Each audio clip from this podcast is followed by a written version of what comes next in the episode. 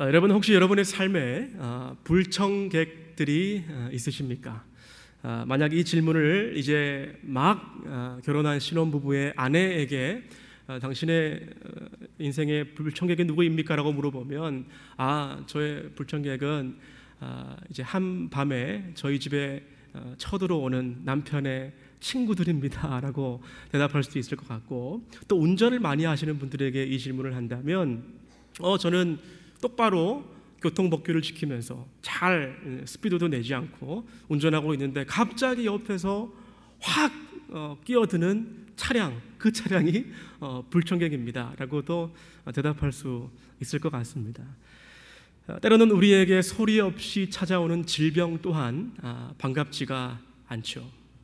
그리고 갑자기 그 좋던 어, 관계들을 흔들어 놓는 그러한 수많은 오해들 또한 불청객일 수도 있습니다. 어, 저에게 불청객은요, 어, 올해 다시 찾아온 꽃가루 알러지입니다. 실은 제가 작년에 갑자기 음, 환절기 작년에 뭐 돌아왔는데도 컨디션이 괜찮은 거예요. 그래서 어, 원래 되게 심하거든요. 아마 그 새벽기도 여러분 스트리밍 보시는 분이나 혹은 이렇게 새벽기도 나오시는 분들 아실 거예요. 제가 얼마나 새벽에 훌쩍이는지. 어, 그, 그래서 제가 어떤 생각을 했냐면 갑자기 작년에 어, 컨디션이 좋으니까 이런 생각을 했습니다. 어쩌면 이게 백신 때문인가? 이런 생각을 했어요. 왜냐하면 그 딱그 마음때에 제가 백신을 맞았으니까 여러분 참고로 전혀 과학적이지 않는 이야기입니다. 근데 아니나 다를까 올해 다시 이 또 어김없이 알러지가 오는 것을 보고 아 제가 생각했어요. 작년에 알러지가 잠잠했던 이유가 백신을 맞아서가 아니라 알고 보니까 팬데믹이어서 제가 전혀 밖에 안 나가서 그랬구나 라고 어, 생각을 했습니다. 여러분 우리 삶에 많은 사건들이 또 많은 어, 상황들이 때로는 불청객처럼 느껴질 때가 있어요. 그런데 제가 여러분 좀 질문 드리겠습니다. 만약 그 반갑지 않는 손님 불청객이 하나님이시라면 여러분 어떻게 하시겠습니까? 예. 어 하나님 좋은 분 아닙니까? 늘 하나님은 좋은 손님 아닙니까? 그런데 때로는 왠지 모르게 그 하나님이 좀 어떨 때는 반갑지 않는 존재? 예. 다시 말해서 나에게 어려운 상황들을 만드신 분이 어, 썩 반갑지 않은 상황을 허락하신 분이 만약 하나님이 분명하다라고 한다면 여러분 어떻게 어, 생각하시겠습니까? 오늘 본문은 우리가 잘 알고 있는 스토리입니다. 야곱이 야복강을 건너기 전에 한밤중에 깊이 고민을 하고 있는데 갑자기 이상, 이상한 사람이 불청객이 찾아왔어요. 본문에는 어떤 사람이라고 그랬습니다. 어떤 사람이 개입하는데 어떻게 개입합니까? 아, 씨름을 제한하죠. 한마디로 불청객입니다. 얼마나 참 황당합니까? 지금 한밤중인데 이 강을 지금 내가 건너야 되나 말아야 되나 안 그래도 고민하고 있는데 갑자기 이 밤에 어두워서 얼굴도 잘 안 보이고 어, 형체도 그냥 거뭇하게 흐릿하게 보이는 그 시꺼먼 사람이 와서 그것도 먼저 시비를 거는 상황입니다. 창세기를 주의 깊게 읽어보신 분이라면 이 낯선 사람이 바로 하나님이시라는 것을 아실 것입니다. 나중에 야곱이 이 씨름을 했던 장소의 이름을 브니엘이라고 짓고 브니엘의 뜻이 하나님의 얼굴, 그 하나님의 얼굴을 대면한다라는 뜻이기 때문에 이 사람은 바로 하나님이시죠. 여러분 오늘 본문은 어, 이해하기 어려운 부분들이 굉장히 많습니다. 종교개혁자 마틴 루터는 오늘 우리가 읽은 본문이 구약에서 가장 난해한 본문이다라고까지 말할 만큼 어려운 본문이에요. 몇 가지만 아, 살펴보죠. 첫째, 하나님이 야곱을 만날 때 굳이 왜 싸움을 거시면서 몸싸움을 제안하시면서 만나신 이유가 무엇일까요? 아브라함에게 그러하셨던 것처럼 정말 낮에 고상한 모습으로 천사, 천사의 모습으로 나타날 수도 있으셨을 텐데 그리고 또 이전에 야곱에게 그러하셨던 것처럼 베델에서처럼 그 꿈에 나타나시거나 환상으로 혹은 말로 음성으로 충분히 나타나실 수도 있는데 왜 하필 지금 갑자기 돌변하셔서 그것도 한밤중에 달려들면서 죽일 듯이 그렇게 달려든 것일까요? 둘째, 본문 25절을 보면 하나님이 밤새 씨름하여서 야곱을 심지어 이기지 못했다라고 그랬습니다. 과연 신이 밤새도록 씨름해서 인간에게 질 수 있습니까? 하나님이 어떻게 피조물인 인간과 힘의 물리적인 싸움에서 질 수 있나라고 하는 질문입니다. 그리고 마지막으로 분명히 씨름해서 졌다라고 하는 사람인데 어떻게 이 사람이 바로 직후에 가벼운 터치 한 번으로 야곱의 관절을 어긋나게 할 수 있었을까요? 사실 그 허벅지 관절이 어긋났으면 야곱이 진 거 아닙니까? 그런데 왜 성경은 또 하나님은 야곱이 오히려 이겼다라고 기록하고 있을까요? 우리에게 이렇게 여러 가지 궁금증들이 있습니다. 오늘 이러한 의문들을 우리가 하나씩 풀어가면서 우리도 야곱처럼 하나님과 씨름하고 하나님께 축복을 받고 하나님의 얼굴을 대면하는 이 복된 한 시간이 되시기를 주님의 이름으로 축원드립니다. 먼저 우리가 오늘 본문의 배경을 살펴보길 원합니다. 야곱은 지금 어디 있어요? 야복 강 앞에 있습니다. 그리고 혼자 있어요. 그리고 때는 밤입니다. 그러니까 야복 강 앞에 밤에 혼자 있는 거예요. 근데 이 강을 건너지 못하고 있습니다. 왜 그렇습니까? 오늘 본문의 제목이 홀로 남은 그 밤에이잖아요. 도대체 왜 야곱은 이 밤에 혼자 무슨 고민을 하고 있는지 이제 본문을 한번 살펴보십시다. 우리 화면에 나오는 22절부터 24절 초반부까지의 구절을 함께 읽어보시겠습니다. 시작. 밤에 일어나 두 아내와 두 여종과 열한 아들을 인도하여 야복 나루를 건널세.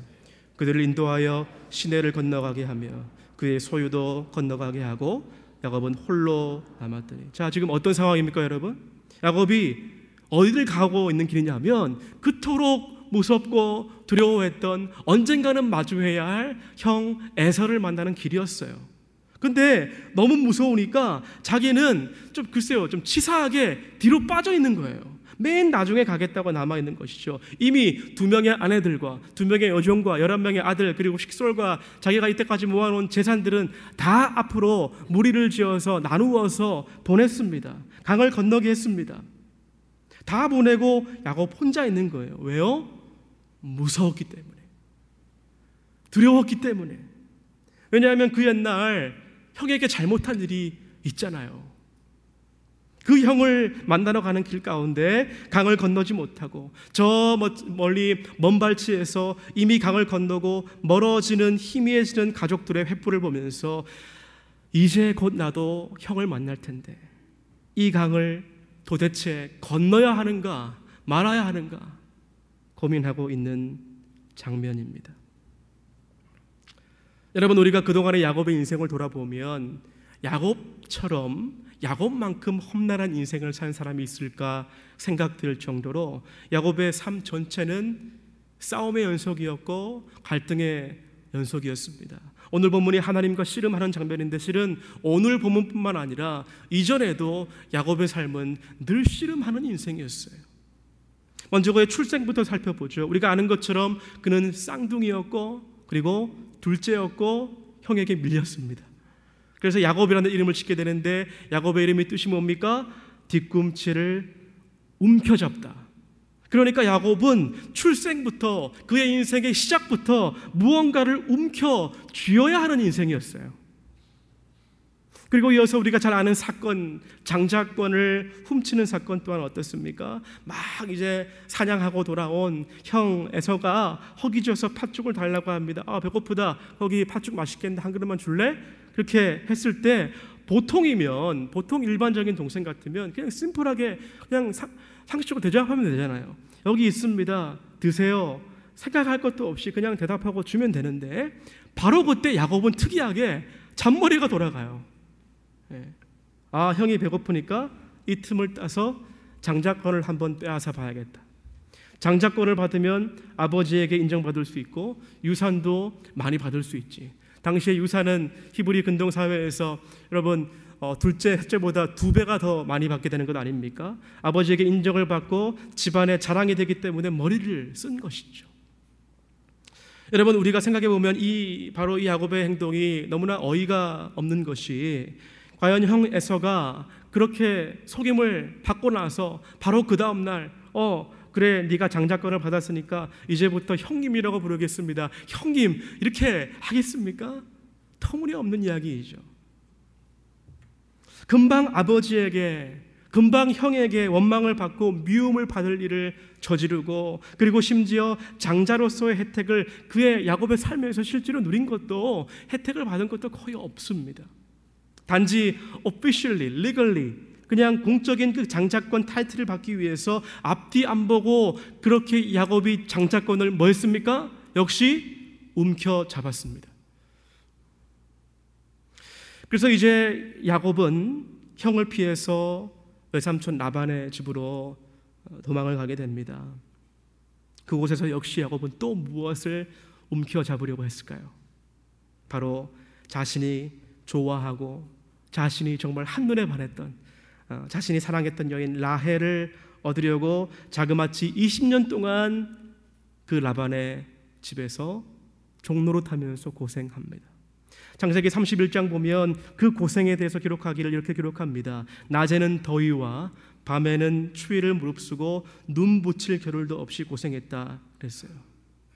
그러니까 한 여인을 얻기 위해서 한 여인을 내 품에 얻기 위해서 이런 말씀드리면 옆에 아내가 남편을 툭 치죠. 네. 한 이렇게 로맨틱한 어, 야곱이 있단 말인가? 라고 말씀하시는 분들이 있을지 모르겠습니다만 실은 야곱의 인생은요 그게 아니라 움켜쥐는 인생이었어요. 태어날 때부터 형의 발 뒤꿈치를 움켜쥐고 태어난 아이였고 장자권을 움켜쥐는 인생이었고 마음에 드는 여인을 본인이 마음에 드는 것을 움켜쥐어야만 했던 인생이었습니다. 그러니까 이 야곱의 인생을 우리가 좀, 좀 면밀히 살펴보면 어, 이 아이는 굉장히 그 애정 결핍인 아이였음을 볼 수 있지 않습니까? 굉장히 미리한 아이였고 인정받고자 했고 어쩌면 아버지에게 이런 말 듣고 싶지 않았을까요? 나 너 인정해.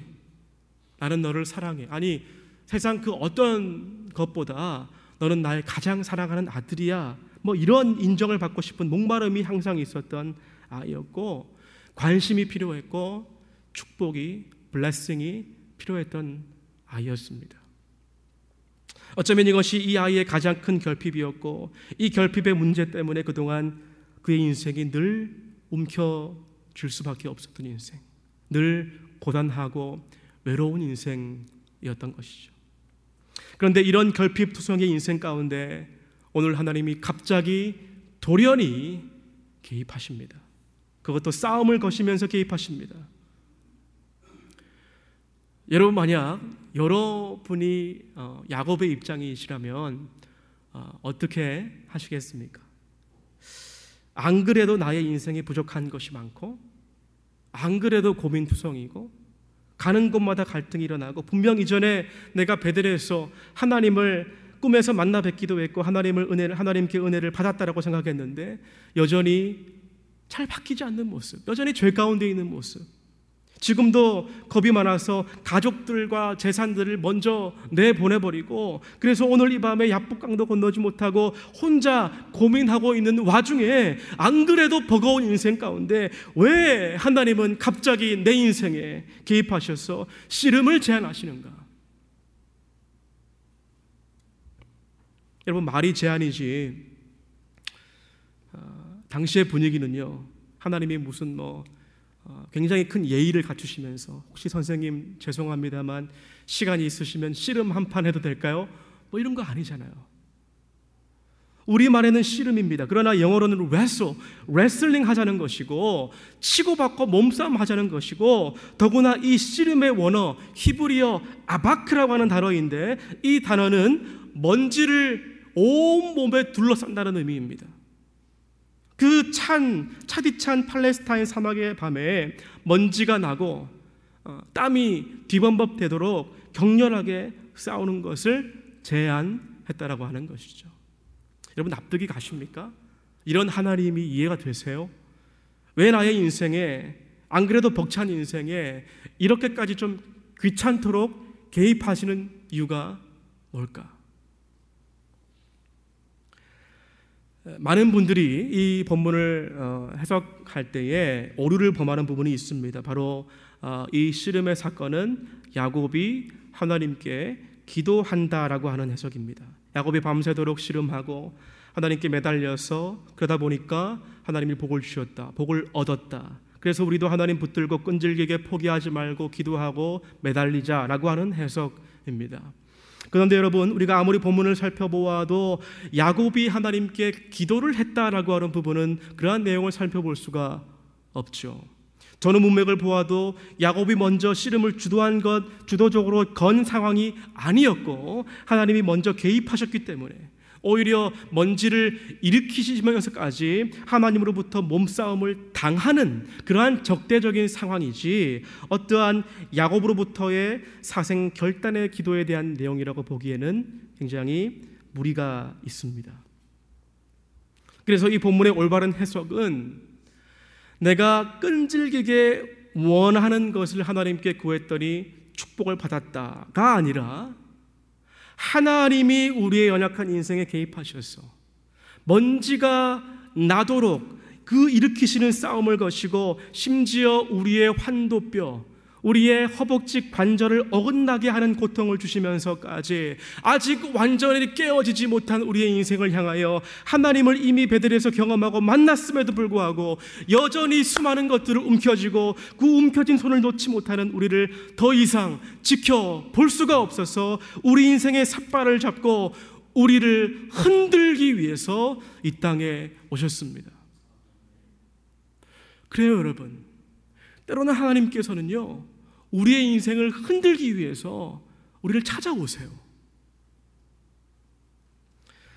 사랑하는 여러분, 야곱은 물론 하나님의 존재에 대해서 알았던 사람입니다. 베델에서 꿈을 통해서 환상을 통해서 하나님을 만났어요. 그런데 문제는 무엇입니까?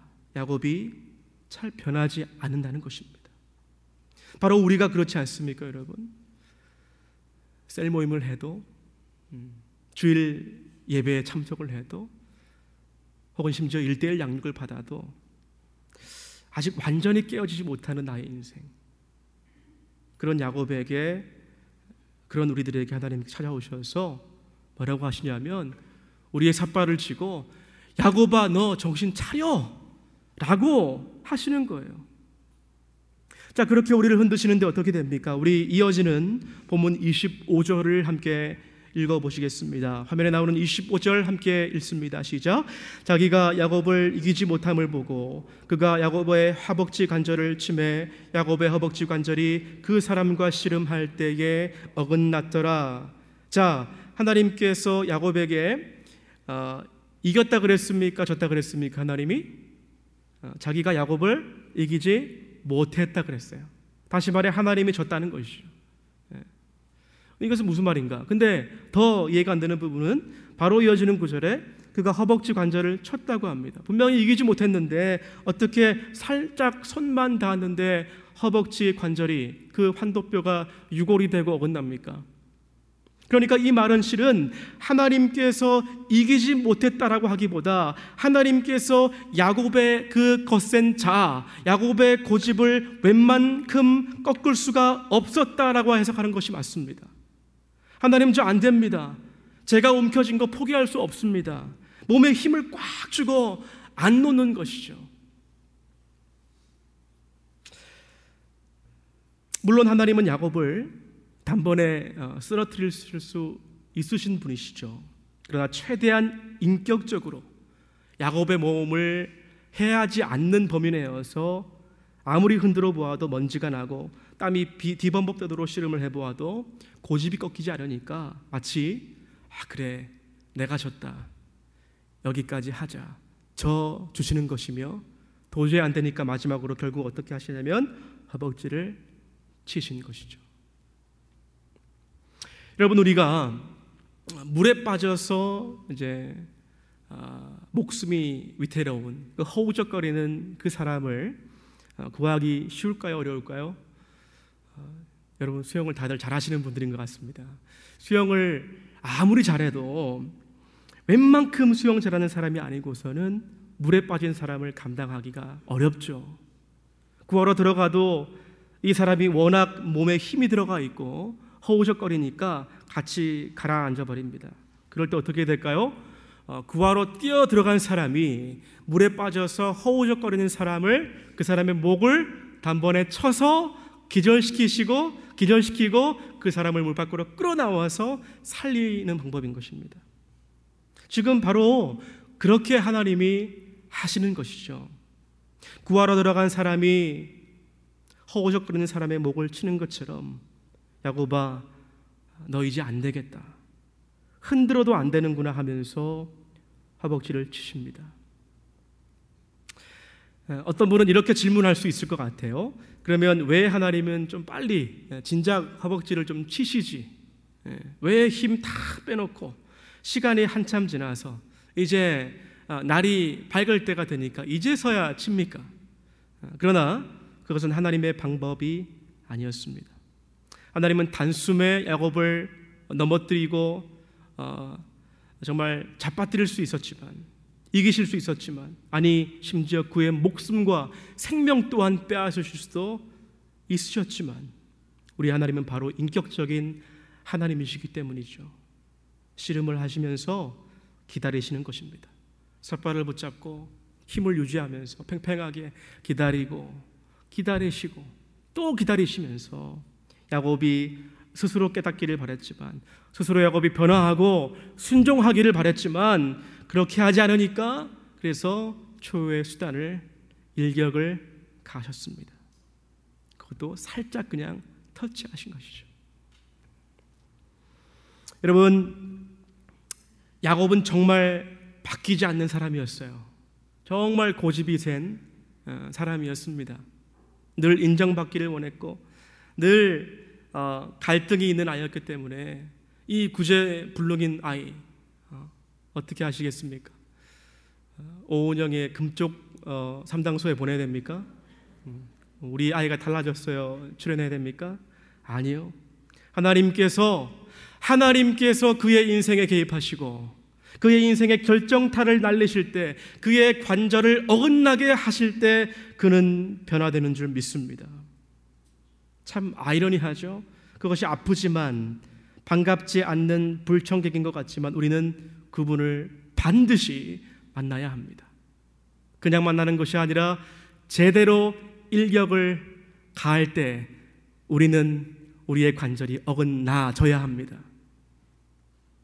바로 그렇게 우리 인생이 하나님을 제대로 만날 때 비로소 야곱은 자신이 붙들고 있는 사람이 하나님이었다라고 하는 사실을 깨닫죠.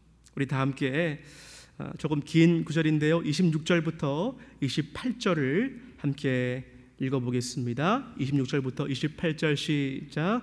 그가 이르되 날이 세려하니 나로 가게 하라. 야곱이 이르되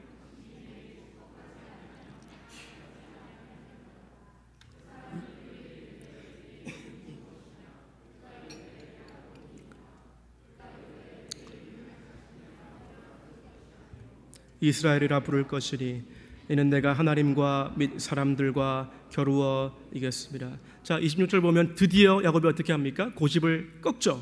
예, 그리고 간청합니다. 이제는 하나님, 아, 이제 하나님이시군요.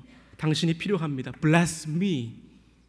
예, 당신이 내게 축복하지 아니하면 가게 하지 아니하겠나이다. 하나님 가지 마세요. 하나님 저한테 축복 주실 때까지 가지 마십시오. 마치 그 옛날에 장자권을 얻으려고 아버지를 속이고 형을 속이고 그 토롯을 입고 정말 그 장자권을 갈구했던 그 블레싱을 받으려고 했던 야곱의 모습 아닙니까? 그런데 지금 구하고 있는 축복은 그동안 자신이 그토록 움켜주고자 했던 축복과는 차원이 다른 축복인 것을 깨닫습니다. 이분은 완전히 다른 분이시구나. 내가 그동안 장자권을 그토록 열망했고 나의 마음에 흡족한 아내를 얻으려고 그렇게 고생하면서 20년 동안 나반의 집에서 일하기도 했고 제가 이제 드디어 정말 움켜져야 할 존재를 찾았습니다. 그분이 바로 당신 하나님이십니다. 라는 고백을 하게 됩니다. 사랑하는 여러분, 하나님으로부터 허벅지를 만짐받는 것이 우리에게 축복이요. 그것이 우리의 삶의 터닝 포인트가 될 줄 믿으시기 바랍니다. 이제 하나님은 야곱에게 질문하십니다. 어떻게 질문하시죠? 이름을 물으시죠. 내 이름이 무엇이냐? 여러분 왜 이름을 물으셨을까요? 이름을 하나님이 몰라서였을까요? 아니죠. 바로 야곱에게 기억하도록 하신 것입니다. 이름은 정체성을 가지고 있습니다.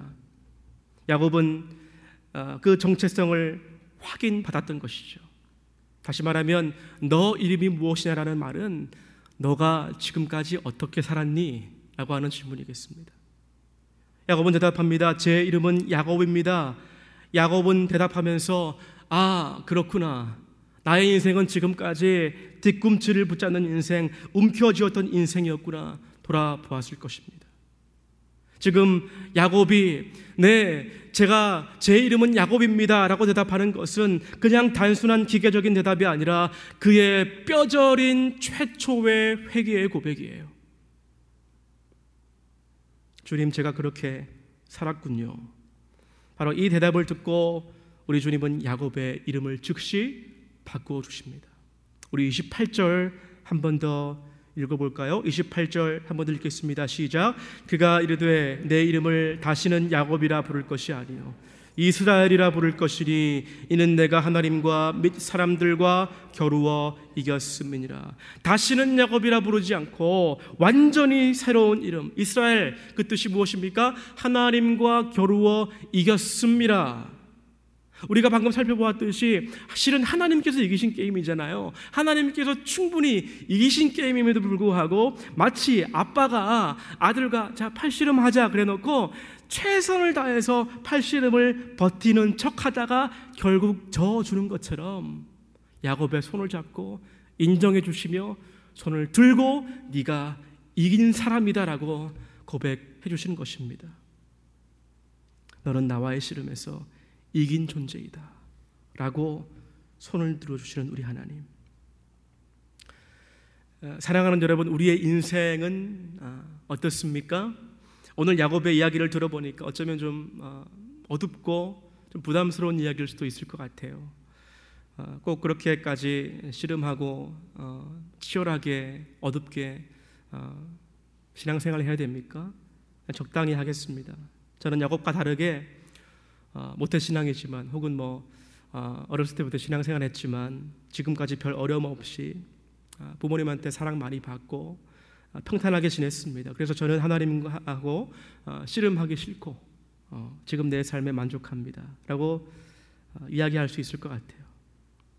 그러나 여러분, 하나님께서, 하나님께서 여러분의 인생 가운데 어떤 방법으로든 여러분에게 씨름을 거시든지 여러분에게 몸싸움을 것이든지 만약 어떤 방법으로든 아직 여러분의 삶에 개입하지 않으셨고 구체적으로 인격적인 만남이 없으셨다고 한다면 여러분은 여전히 아직 야뽕강 앞에 건너지 못하고 앉아 있는 거예요.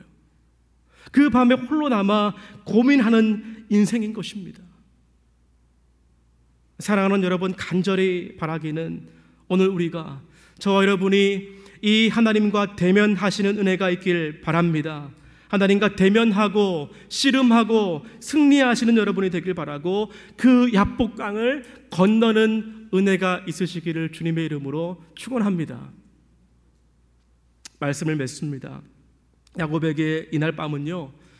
어쩌면 그의 인생에서 가장 아, 충격적인 밤일 수도 있고 어쩌면 가장 잊을 수 없는 밤일 것 같아요. 강가에 홀로 남아서 자신의 인생을 돌아보았습니다. 나름대로 노력해서 참 어, 일도 많이 하고 어, 미움도 받고 지난날 돌아보니까 내가 나아진 줄 알았지만 여전히 바뀌지 않는 자신의 모습에 자책하고 두려워했던 어, 근데 그러한 그의 삶의 결정적인 순간에 하나님이 그를 만나시고 관절이 다치도록 씨름을 했습니다. 근데 여러분 그 어긋난 관절이요 그 환도뼈가 다시 붙었을까요? 금방? 네. 어쩌면 야곱은 남은 평생 장애인으로 다리를 절며 살았을 수도 있습니다. 그러나 중요한 것은 그 저는 다리로 결국 야복강을 건넜고요.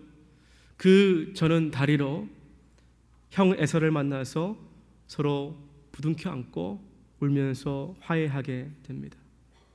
그러니까 뭡니까 여러분?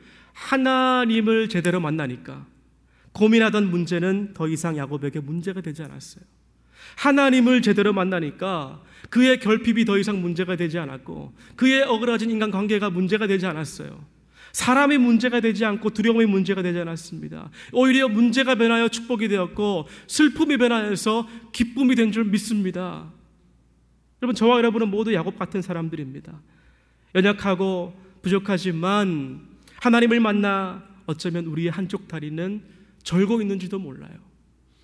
근데 그 저는 다리, 다리는 저는데 실은 우리는 치료받은 사람들입니다. 여러분 믿으십니까?